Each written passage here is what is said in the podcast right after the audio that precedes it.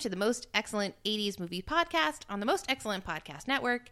It's the podcast where a filmmaker and a comedian are the lone rogue defenders of the metaphorical Nakatomi Tower of 80s movies we love.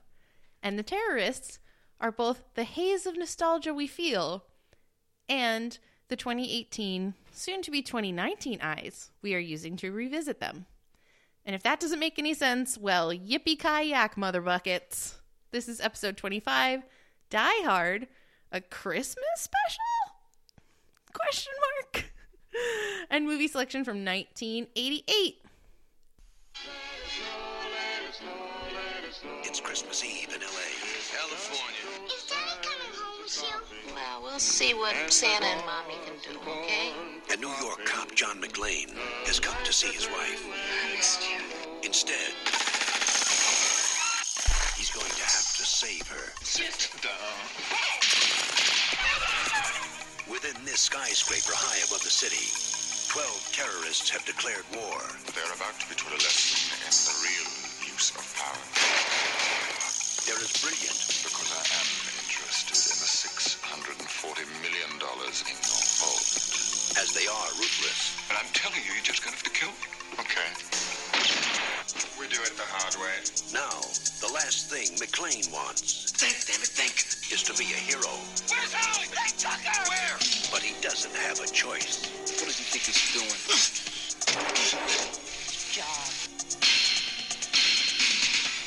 They have already killed one hostage. This channel is reserved for emergency calls only. Lady,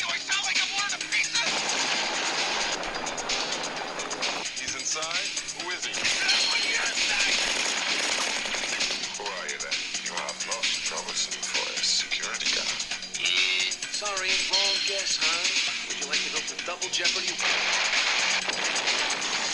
you really think you have a chance against us, Mr. Cowboy? Yippee-ki-yay, mother. You just destroyed a building. And I am in charge of this situation. I got some bad news for you. From up here, that look like you're in charge of Jack. He is alone, he is tired, and he hasn't seen Dippin' Squat from anybody down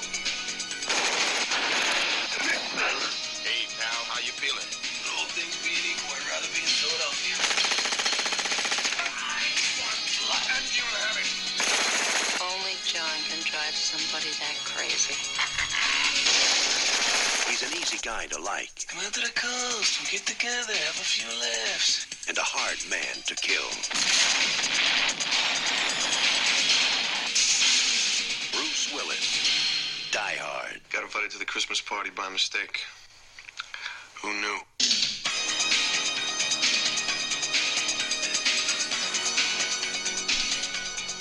That's a terrible trailer.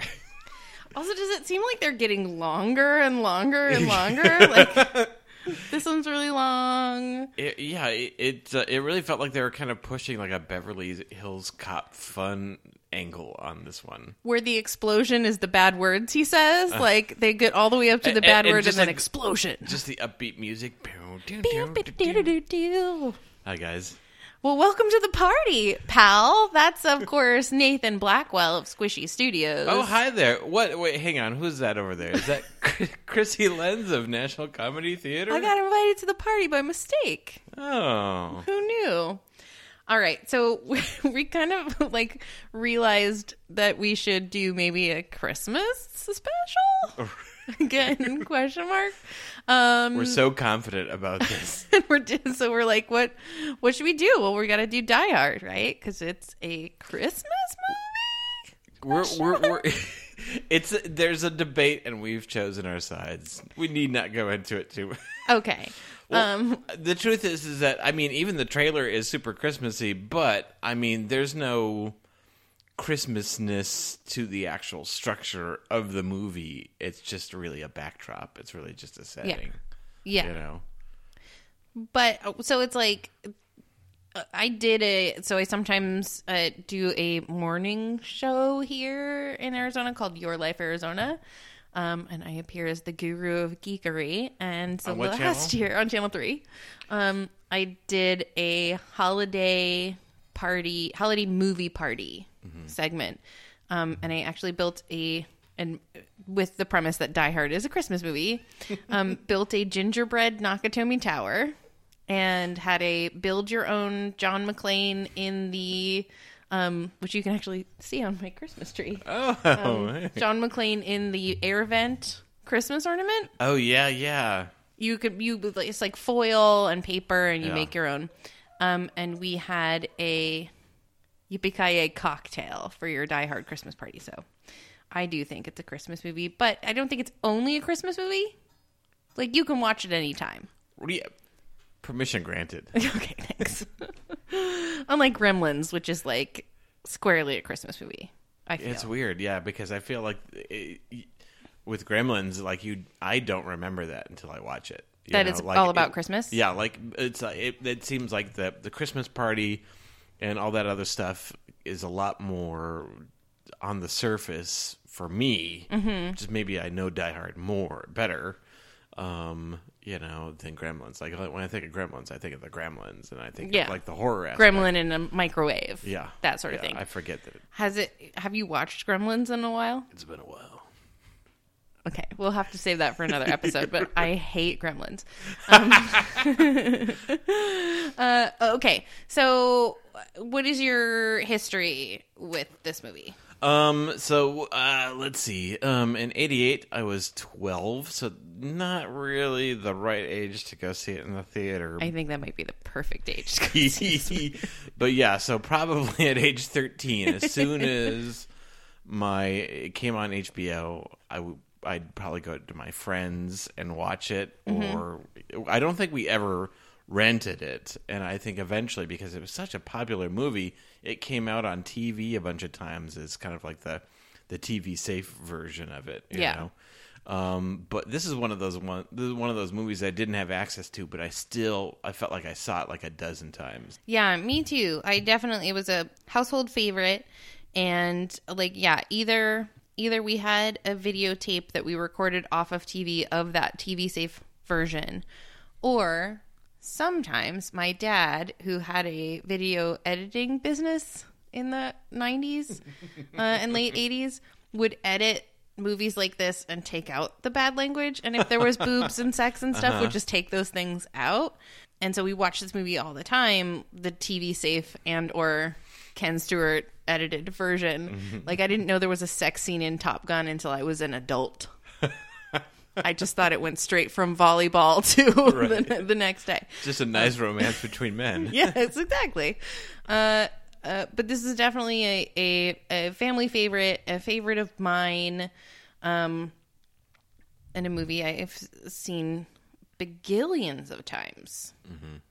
Oh yeah, yeah, for sure. This was like, you know, we talk about like as you as a kid, you're programming your mind by watching these stories over and over again, and this is hundred percent one of those movies for me. Like, it was like action movie structure, action movie minions, and and like you know cat and mouse games between the hero and villain. Like it was like super strategy and like and then also like the hero just going through this gauntlet like being a being a vulnerable human and being hurt and having difficulties and really just getting just kind of like um, squeezed through the grinder you know and at the end of the movie he, he just wants to collapse um, i think i really responded to that too Yeah, it's it's A little- a template yeah. almost. and strangely enough probably not so much like it's a template, Nathan. A a template. I'm gonna make a, a runaway reference in every episode we do. Okay let me write that down Okay. I'm sorry I interrupted you with my no no no runaway joke. yeah um yeah this is this is 100% a movie that i loved as as when i was a, a young lad and then also an old lad Yes. um, did you know this was based on a book? Yes. That's part one of my question. Part two of my question is: Has your brother Logan read the book? no but i i've met so there's two screenwriters for this and i've met one of them he was at um, um the phoenix film festival or phoenix film festival foundation event Okay. Um, and so he was, I, I believe, the original screenwriter, and then it, it it's unfortunate. This is the way that it usually happens: is that there's multiple names. They they don't ever. It's not like they work together. Like when you Right. see other screenwriters, unless that there's that little and ampersand that means they're like a, a team, a screenwriting team. Uh, and so usually what happens is one screenwriter will come in, do a couple of drafts, and then they'll just bring in another screenwriter to add a different flavor or take. But basically, one person is fired. Not they may not even know until it's well after the fact. They're basically just replaced. They're not so much Yeah. fired. Um, and so I m- met the first screenwriter and and just kind of like the stuff that he put in there. Um, but yeah, it's it's it's really interesting, and it's definitely one. It's it's such a tightly constructed movie. It's kind of like Casablanca, do you just like this is perfect, like all these different aspects, all coordinated. And when you hear the real story about how it was made, some of the stuff is they just made up on the day, like Yeah. you know, and, and it's it's a marvel because it's it's like a clock. It's so well put together, so well directed by John McTiernan. Um, uh, yeah, I, I think it's great. It does have the feel though in the in the same way that like Speed kind of has the feel of like an action movie writer wrote an action movie and then maybe they had a comedy writer come in and mm-hmm. take a pass and like add jokes. Mm-hmm. Because in speed joss whedon actually like did the final mm. pass and like made it more comedic Yeah, and added those lighthearted moments. So like, and I don't know that it seemed like it's possible that they were like, let's add some, let's lighten it up, let's add a little bit of humor. Um, but like you said, so the the scene, which is actually one of my favorite scenes, and I think it's one of the best scenes, where um, Hans Gruber bumps into John McClane in the hall oh yeah, and uh, pretends to be an American. They made that up on the spot. Clay, Bill Clay. Bill Clay because they were like, "Oh, did you Alan Rickman can just he can do a pretty good American accent. Should we add a scene where he f- pretends?" And they did. And that's like my favorite part. yeah, it's so good. There's so many great moments. It's funny. It's like most of like the and, it, and it's really it's really funny too. Yeah. And and honestly, like most of this, most of the the funniness, I'm I'm. It's not really Bruce Willis. It's it's all the other stuff, like the two Johnsons, and sometimes the thugs are doing ridiculous stuff. Like I love the moment to where they're they're they're waiting for the police to in to break into the building to attempt mm-hmm. to go and break in the SWAT team. And then uh, one of the, the thugs is waiting there at the candy counter, and he has a, a moment, and he looks at the candy and decides to take a can- steal a candy bar. and then as like the and then as the SWAT team is moving into position, one guy is cutting through a, a rose garden, and he, he ow ow ow he gets pricked by the roses. yeah, there there is a lot in this movie. There's so much that's really good. You know, the worst character ever in a movie that is just so easy to hate. The like Ellis, the '80s Oh yeah, sleaze machine. Th- there- this this is a masterclass in um, kind of like small supporting characters. You know, oh, absolutely. and I find that um, that this is so this is this is uh, my deep cut recommendation too. But this is also like uh, John, I see like John McTiernan do this in The Hunt for Red October as well. Um, just everyone has a unique personality, a unique look, a unique take, and there might be two dozen characters, and everyone kind of has a moment to pop and and that's one of the things I. This is a great m- movie to study for that, for making all your ensemble, all all the different characters in your world interesting and unique, and you know, it's like there's so many thugs. There's there's like a dozen of them, and then each of them has has kind of each of them has their own look and their their own kind of unique personality. Like you've got the you've got like pseudo Huey Lewis Yes. and then you've got like the um you've got like the two german brothers and then you've got marco like the sassy uh, italian spanish guy Mm-hmm. you you know just shoot if you if you're going to kill someone just do it yes. um and and then so on and so forth and then even when it comes down to the you know you could easily just have one cop Mm-hmm. who is in charge of this. But you've got um, our main cop, um, you know, Reginald VelJohnson. Ca- Captain Captain Family Matters. Yes. Um, and then and then he and then you and then you have um, the teacher from the Breakfast Club come in. yes. And and first he's a hard ass, and then he kind of switches into the comedic role. the buffoon. the buffoon as the FBI guys come in, and they're both named Johnson, no relation. But they both also have like very distinct personalities. Yeah, each of them, even though they've got the exact same name. And so, um, yeah, and it just keeps going on and on. Argyle, like Yeah. even though he gets killed like almost immediately, you you feel like a connection to Takagi Yeah. and the pregnant assistant, who I don't think says more than two lines. Mm-hmm. Um, yeah, definitely, very well said. Yeah, yeah, I mean, yeah. Each of these characters is. It, I mean, th- we barely know uh, Takagi. He, Yeah. he's the boss, uh, but we get these little bits of him as Alan Rickman is is listing off like his resume, and we're like, oh shoot! Like we, we kind of understand like who he is. Like he's an overachiever. He was in an internment camp. You know, he, he even though he was born in Japan in Kyoto, he's basically an American. Spent all of his life here, and he he he got to this position by merit. And so immediately when he's put into danger, we like him.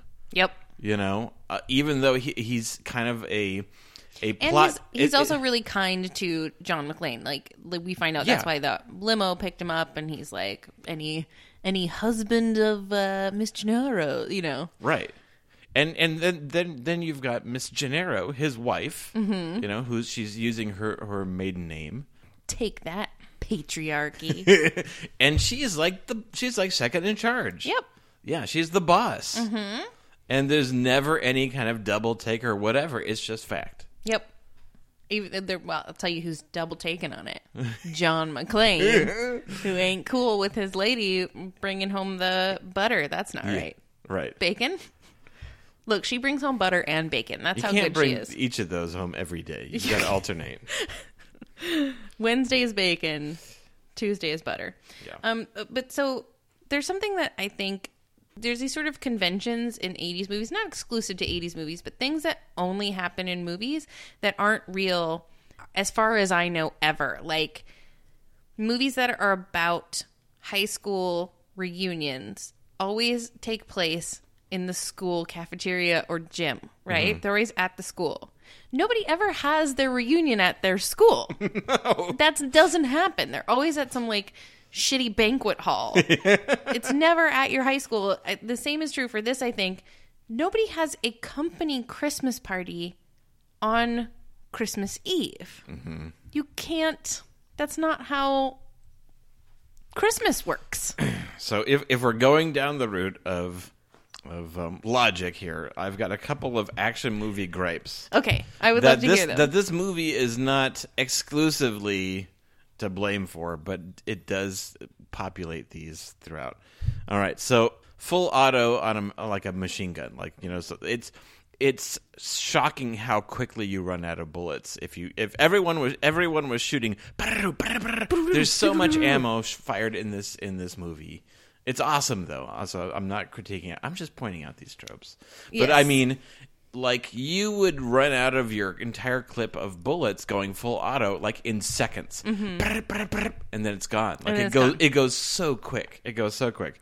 Um, and also like I'm not sure that he is like handling his gun in an, in a, a police officer appropriate way. Mm-hmm. like he's he's like he sh- it should be pointed up or down. Like and Right? he's There's, just got there's it- no gun safety. yes. Okay. Okay. Again, I don't care. Uh, yeah, uh, yeah. I- I'm. I'm not Full disclosure: none of these things really upset me. I'm just pointing them out because I'm a smartass. It's worth pointing Right. out. Hey, Silencers. we're here to be so smartasses. so uh, I've probably seen like three movies in a row where silencers are like the ultimate ninja weapon of modern day bad guys. Silencers really don't work that way. They're they're actually not significantly quieter. they're suppressors. Yeah, like, they're suppressors. It, it's supposed to like soften the noise so Mm-hmm. you you, it's, you have trouble where it is. If you're in a confined space and you shoot a silencer, that's what I just saw. Mission Impossible. Yeah. Um, if, you, love- I if you're the in a normal room, um, a gun with a suppressor is going to sound almost pretty much as loud as a normal gun. It's going to be super loud. Mm-hmm. Um, I feel like such a jackass. And then, um, and So then that's what we're here for. Nate. It's what we're here for. Can I point one out? This is something that's happened in at least three of the movies that we've seen so far. Go for it. Um, the, the only one I can specifically remember is Three Men and Baby, but like people describing basketball to other people. what the hell is that? 1980s. people was describing basketball. breakout sport? I guess, but like nobody. Let's not watch it. Let's just one person gets to watch it, and then we'll all describe it to each other. Right. And then uh, the last one, the last action movie hero trope is is when you raise a gun, it makes a cocking sound. Yes. yeah, it's because you just need that little that little like amp up. You know, you need a sound effect to sell it. Um, I want to talk about how good Hans Gruber's dialogue is. Alan Rickman mean, is so good in this Alan movie. Rickman is so good in this movie, but like some of the things he says, uh, I could talk about industrialization and men's fashion all day, but I'm afraid business must intrude. Like, Uh-huh. oh my god, I'm in love with you. like he is I'm in literally love with you. This is literally in the top five villains as far as I'm concerned of oh, all time. has to be. And Yeah. and what does he say? Like at the very end, he's he she says, "You're nothing but a common thief," and he says, "I'm an exceptional thief." Mrs. McClane, like it's like, yeah, he is. Shut up, Holly. anyway, his dialogue is so good. Of course, of course, Bruce Willis's is too. Like the "Do I sound like I'm ordering pizza?" All of the like bust off little lines he's Mm-hmm. he's got are so so great. But like the dialogue is good. The Mm-hmm. story is good. Oh yeah, It makes sense. yes. Am I, wrong? Like I all movies are ridiculous. It totally makes sense as a movie. Yeah, a hundred percent. Yeah, like like we are saying, this movie is like structurally, it's like a clock. Yeah. Yeah, it's like a Swiss clock. There's Mm-hmm. there's very little uh, that just does not work. It's just all going and it's perfectly timed. Yes. And including like having him take his shoes off Oh yeah, at the beginning of the movie is so when you it makes perfect sense. And then you watch it you're like oh my god that is so shoehorned in to get his shoes off. Look at all the work mm-hmm. they went to to get his shoes off but you don't notice it. It's it makes perfect sense when you're watching it and then you're like wait was that all just to get his shoes off and the answer is yes uh, but yeah like so you mentioned that the principal from breakfast club is in this movie oh yeah. uh, but also Vigo the Carpathian from Ghostbusters 2 is one of the bad guys. And uh, I don't know if you noticed, but the guy who cuts the power is the guy from the Burbs. oh yeah. Uh huh. Yeah. Uh-huh. So this is like an 80s movie who's who. It's so good. It's such a great ensemble. Also, and like I will say that this movie is more diverse than almost any of the other movies that we've watched. Mm-hmm. With with maybe a couple of exceptions, like there's more people of color, and you know, not just white, white, white, white, white. Oh yeah, for sure. I I mean, um, this was something you did not see in the time is seeing an African American like Ivy League computer hacker.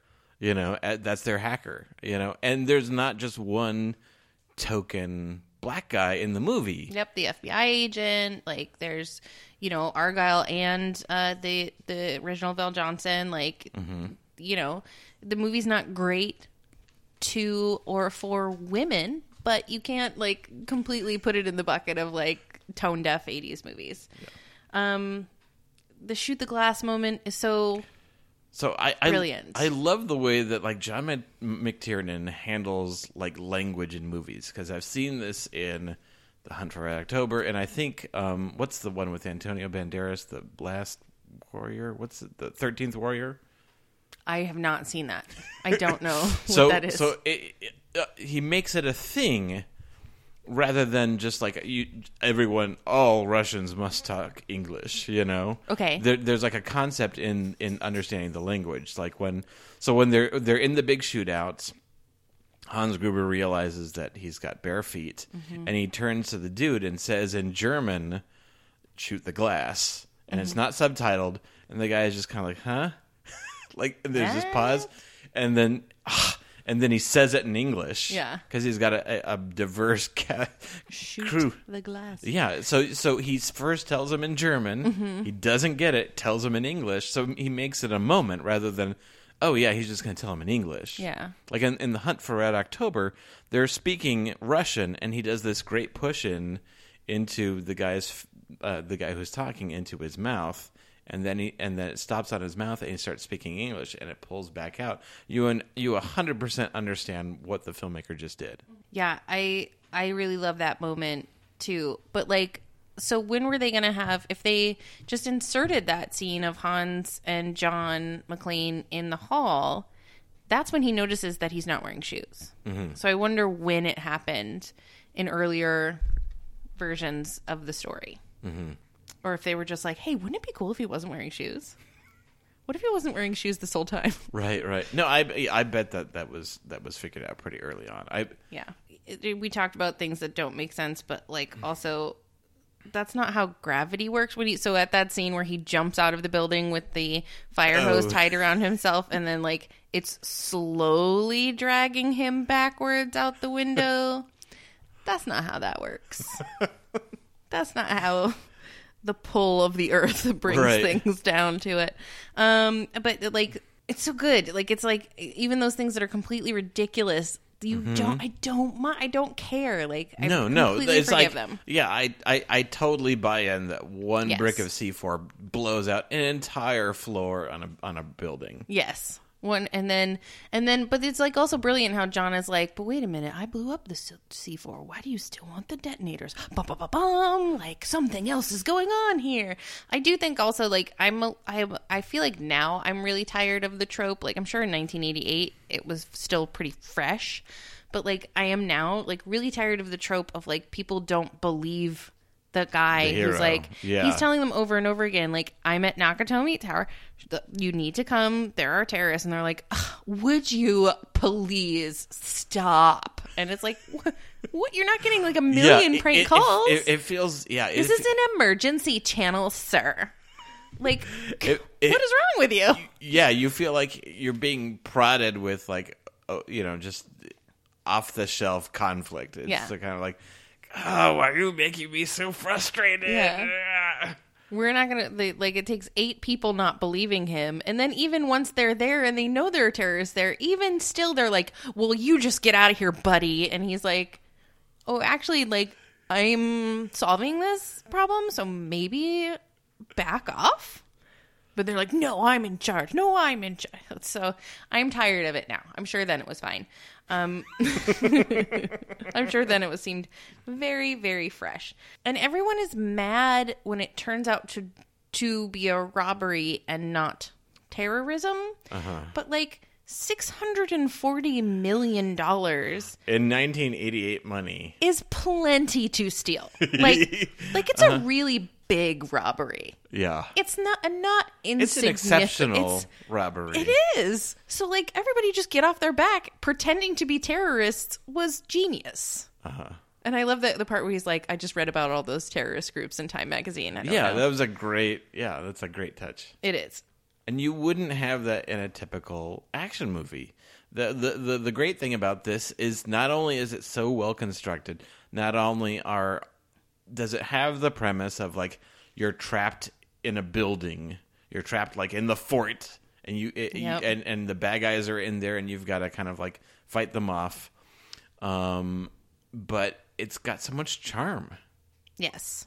And it, you know, and, and a lot of it is that it is so well written, not just in terms of action and in terms of the clockwork like nature of the plot advancing, but also, you know, like the part where he's like, "Tell my wife she's heard me say I love you a thousand times, but she's never heard me say I'm sorry." That could be in Love Actually. Like that's so good. Like. She's heard me say I love you a thousand times, but she's never heard me say I'm sorry. I'm like, John McClane, how do you have such depth?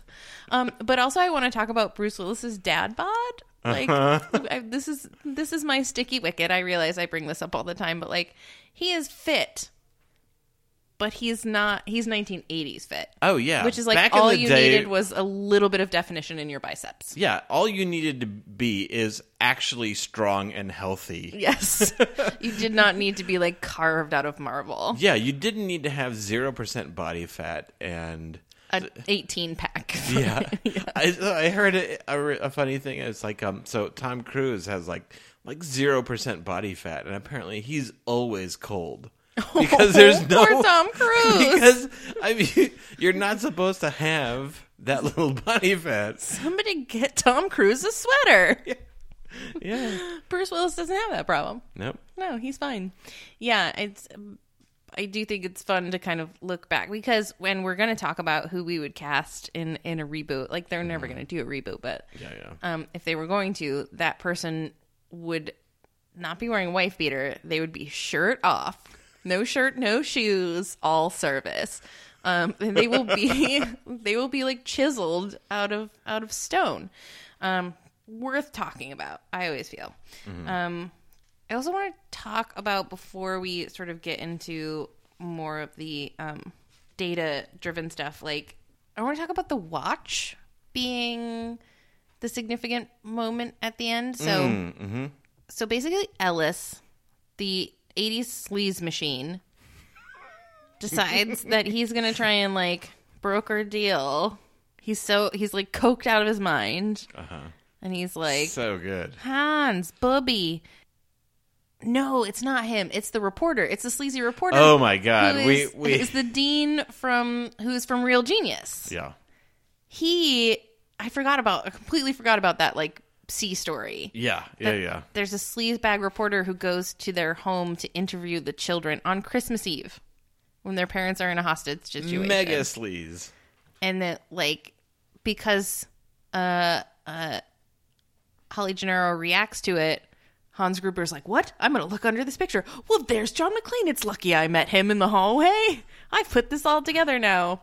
Uh, he takes Holly hostage, and at the moment that John McClane has the gun taped to his back, which is brilliant.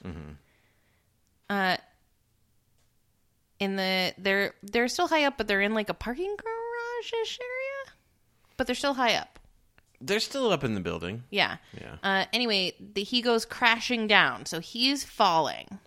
But as he is going over, he grabs and sort of slides down Holly's arm, Yeah. and then he's clinging to her watch.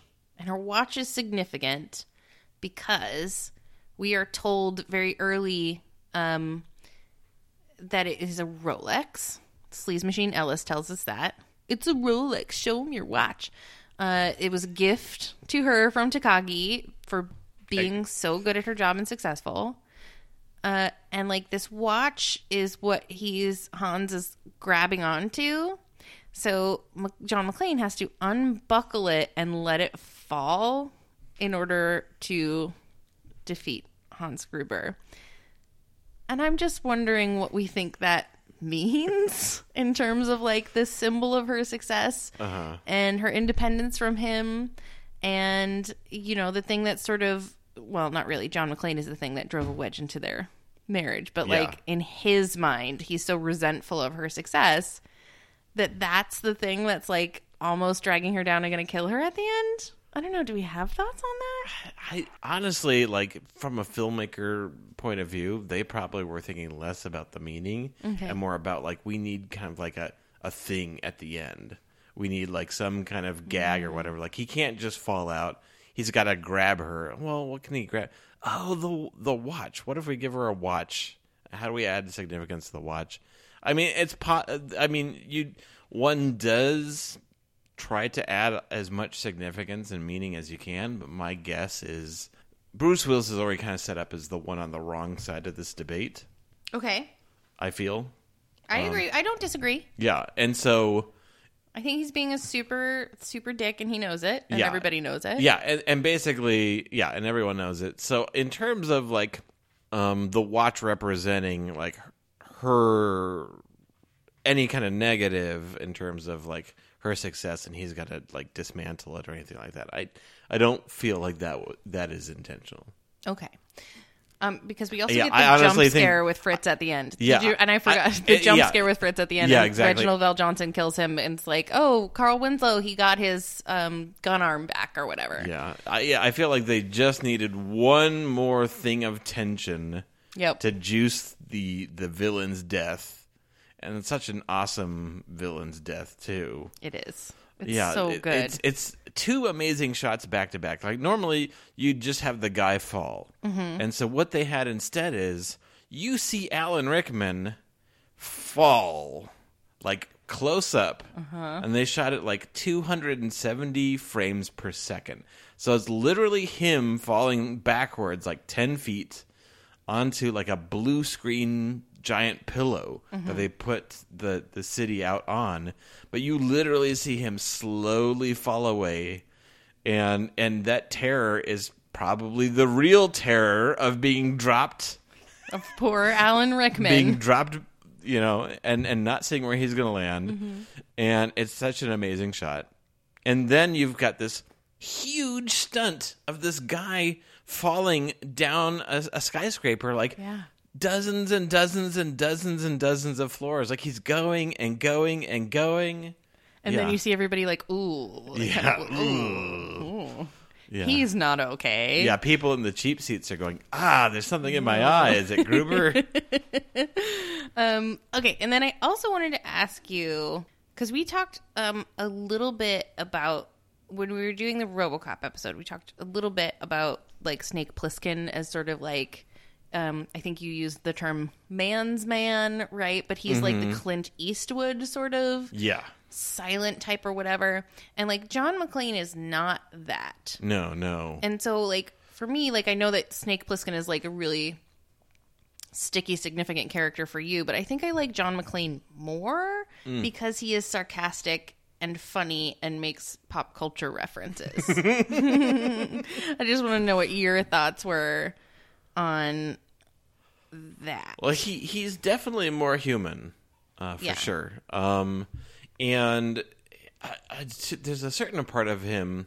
It, it's interesting. It's like with like Snake Plissken, he's kind of like an an old west rebel, Right. and his flaws are not. There's not a spotlight put on it. Like he is what it is, and there's you don't say it's good. What it- flaw? I'm say not sure bad. flaws. I'm right. not- He, he he doesn't make a lot of human um, connections. um, uh, and, and then with um, John McClane, Mm-hmm. a lot of people kind of see him as a bit of a dinosaur or like a like a caveman. Yeah. you know, he's kind of like an old New York cop or like a Philly style, you know, um, uh, dude. Yeah. Palooka or whatever. I'm probably not using that word right, but but he's just like a he's like a dude, and he rubs people the wrong way, and he sees this, and and they're like, "Why are you being such a caveman?" Yeah. You know, mm-hmm. and part of it is done to kind of like, oh, New York versus L.A., but he also realizes that There's the grossest moment where he's in the airport and he's like just gawking at this woman in like a very cliche 80s like um white skin tight thing who like jumps up on her boy and he's pants, like yeah. California. It's like, "Oh my god, you're gross." yeah, yeah, and it's all him too. Yeah, yeah, it is. Okay. So, speaking of him, if you were going to cast a reboot, remake just in our own minds, who Mm-hmm. Right. would you who would you cast? Okay, so so I I so I actually thought about this. So I've got a kind of a different angle on this. Like, if I had It's to- all women. Yeah, no, um, it can be sure, um, but uh, no. My my idea is um, is if you had to to remake Die Hard. Um, so he, okay, so here's the premise. So, Logan kills, right exactly He has so to remake. so yeah exactly if you had to had to remake die hard or if you had to do a pitch on it and and if if it was a little more of a comedy Mm-hmm. this is how i'd pitch it is that First of all, I love that. first of all okay so die hard in this world the movie exists Okay. Okay, and so the villain wants to do something showy, and he wants to pull off, or she, the heist from Die Hard. And so in this case, the Naki- Nakatomi Plaza. Plaza Mm-hmm. is the building that they film the movie in, mm-hmm. and so they're doing an actual heist, all i- recreating some of the stuff from Die Hard in that.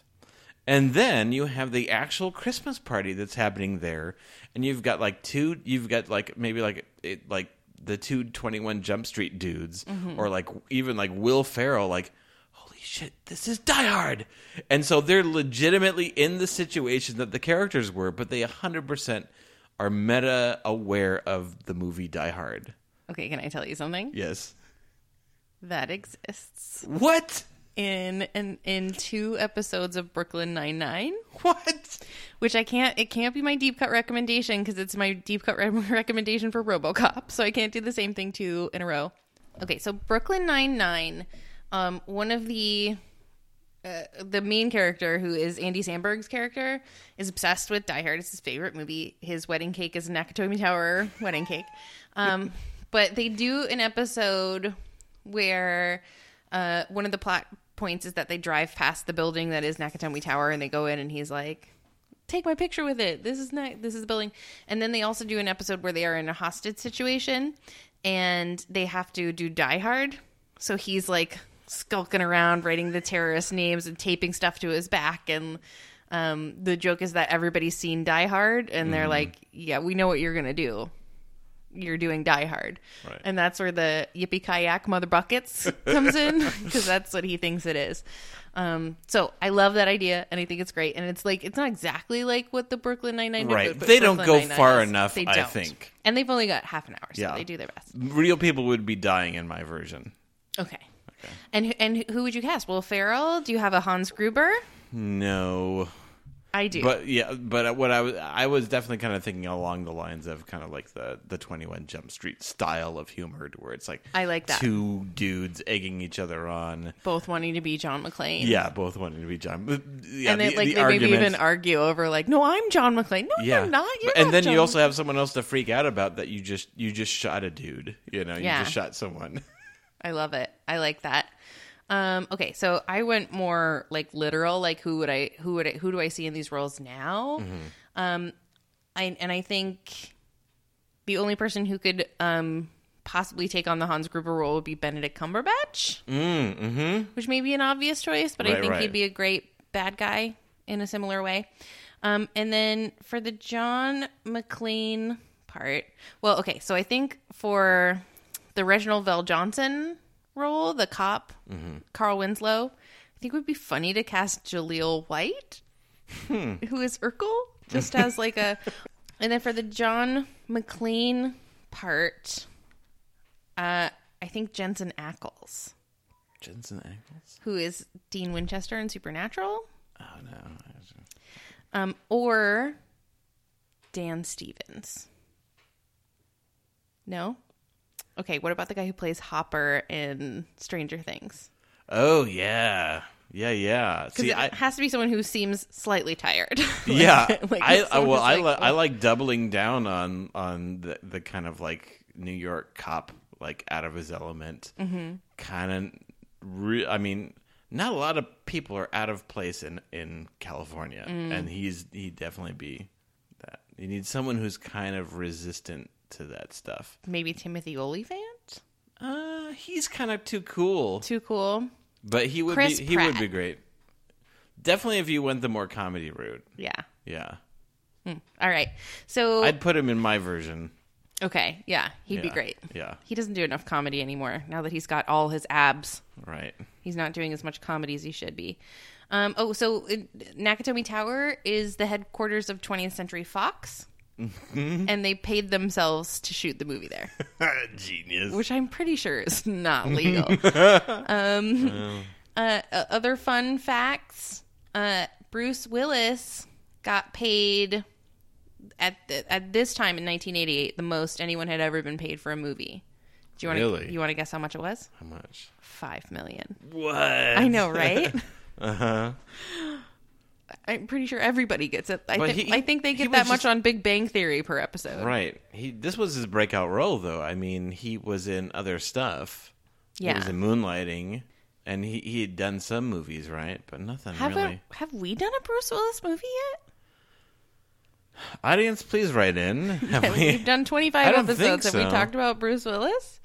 No, you know why? Because when we because I'm remembering we talked about Moonlighting, but we talked about Moonlighting because of the Robert Downey Jr. movie that has the woman Cybill Shepherd. Thank you. I could not think of her name. Okay, um, so box office wise, uh, this movie came in seventh. Not bad. The only other movie that we've Mm-hmm. Done from 1988, we, we have really neglected 1988. Uh-huh. Nathan, we got to do something. Uh, Young Guns came in number 22. Die People was, love that movie. Die People- Hard was beat out just by one by Crocodile Dundee two. That's right, Crocodile Dundee 2. That's correct. And then uh, Twins was number 5 Uh-huh. Big is number four. Coming to America is number three. Who Framed Roger Rabbit is number two. And Rain Man was the number one movie at the box office. Mr. 1% Body Fat, who needs a sweater. Tom Cruise in Rain Man.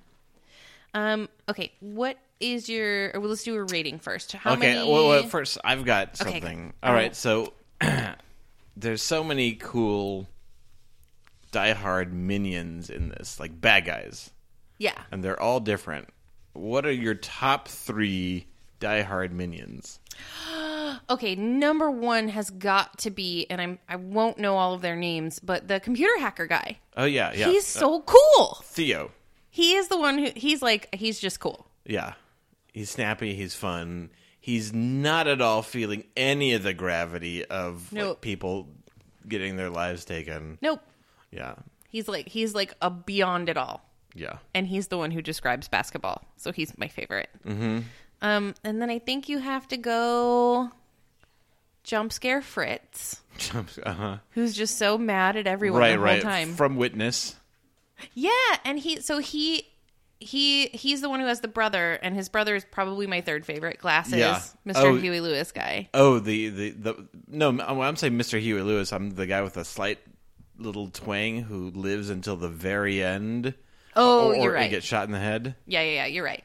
So the brother with the glasses. Yeah, yeah. So he was a he was a bad guy in um, Never Say Never Again, the James Bond with Sean Connery. Ah. the unofficial quote unofficial. Yeah, So there's a moment I really like, and it's one of those throwaway moments that's so fun because he's trying to disconnect I think it was that movie. Yeah, power things, and then his brother just comes to chainsaw through them, Uh-huh. and he's not waiting. He's like, "Wait, wait," and the guy's just like, "Nope." Chainsaw through, and he's like, "Ma," and he has to do it really fast. Brothers. brothers. uh huh. So I would say those are my top three.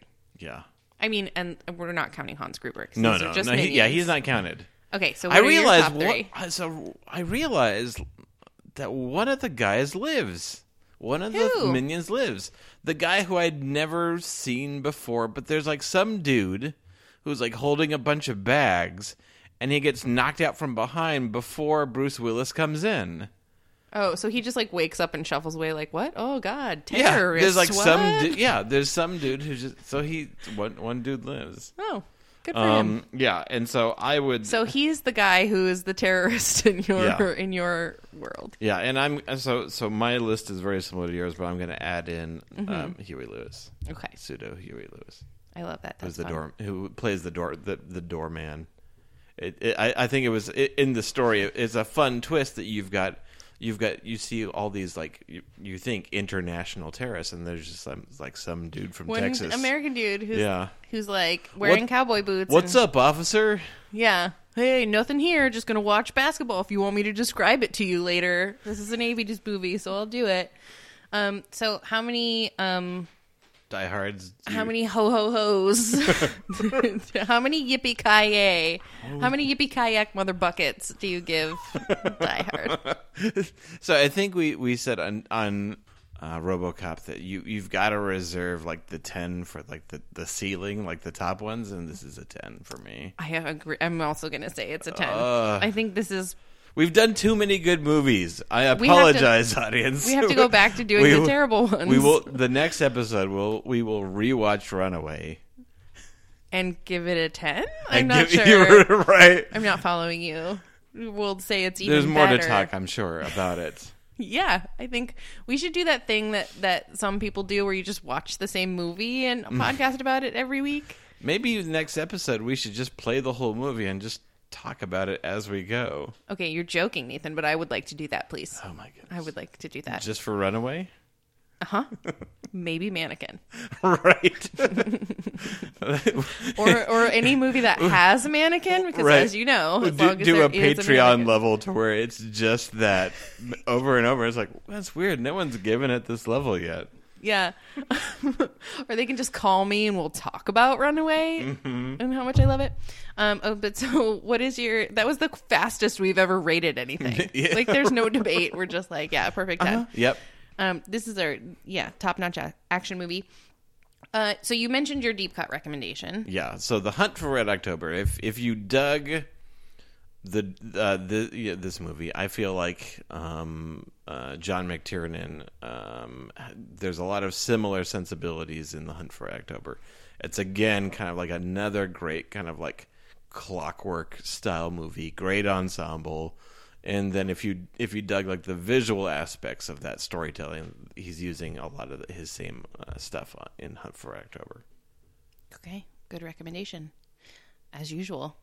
Similarly for me, I could not decide on anything, so I have like, so I can't, I recommended Brooklyn Nine Nine in the last episode. I do recommend it for this, but I already did it. So I wanted to recommend something that um, felt similar, and I thought Speed. Mm-hmm. Mm-hmm. Um, but then I wanted to recommend something with Alan Rickman, and I couldn't decide between Robin Hood, Prince of Thieves, where he's a, also a great bad guy, mm-hmm. but in in a way more absurd mm-hmm. way, or Galaxy Quest, Oh yes, where he's not a bad guy, but he's so good. he's so good.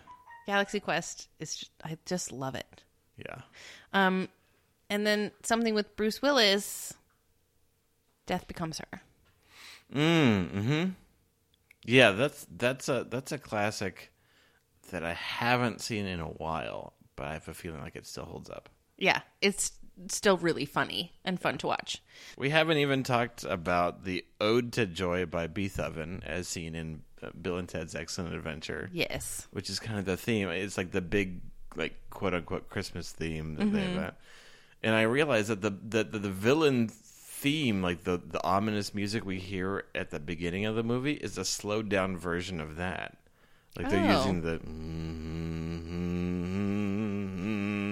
like when they're first rolling. Oh my god, in. you're right. I know. didn't ever put that together.